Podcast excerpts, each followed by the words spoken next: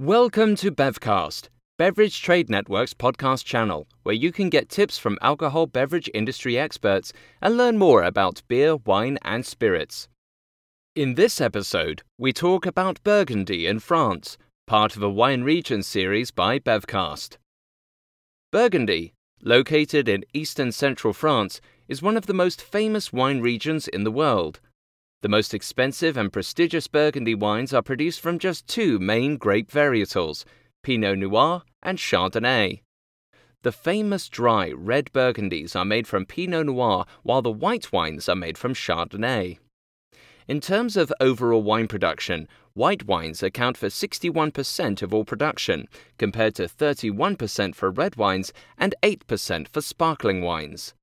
There are five primary growing areas within Burgundy: Chablis, Côte de Nuits, Côte de Beaune, Côte Chalonnaise, and Mâconnais.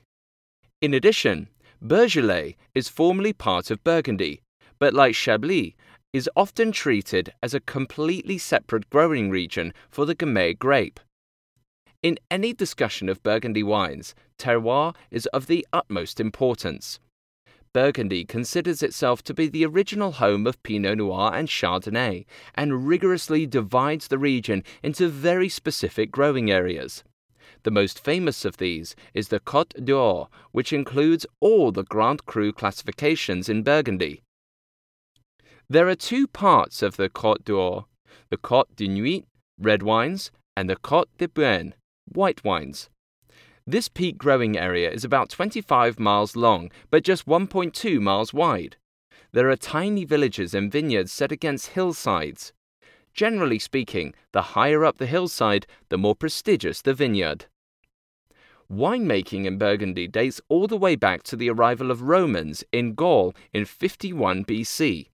Since then, it has been written about and described by famous individuals throughout history, including Erasmus and Shakespeare.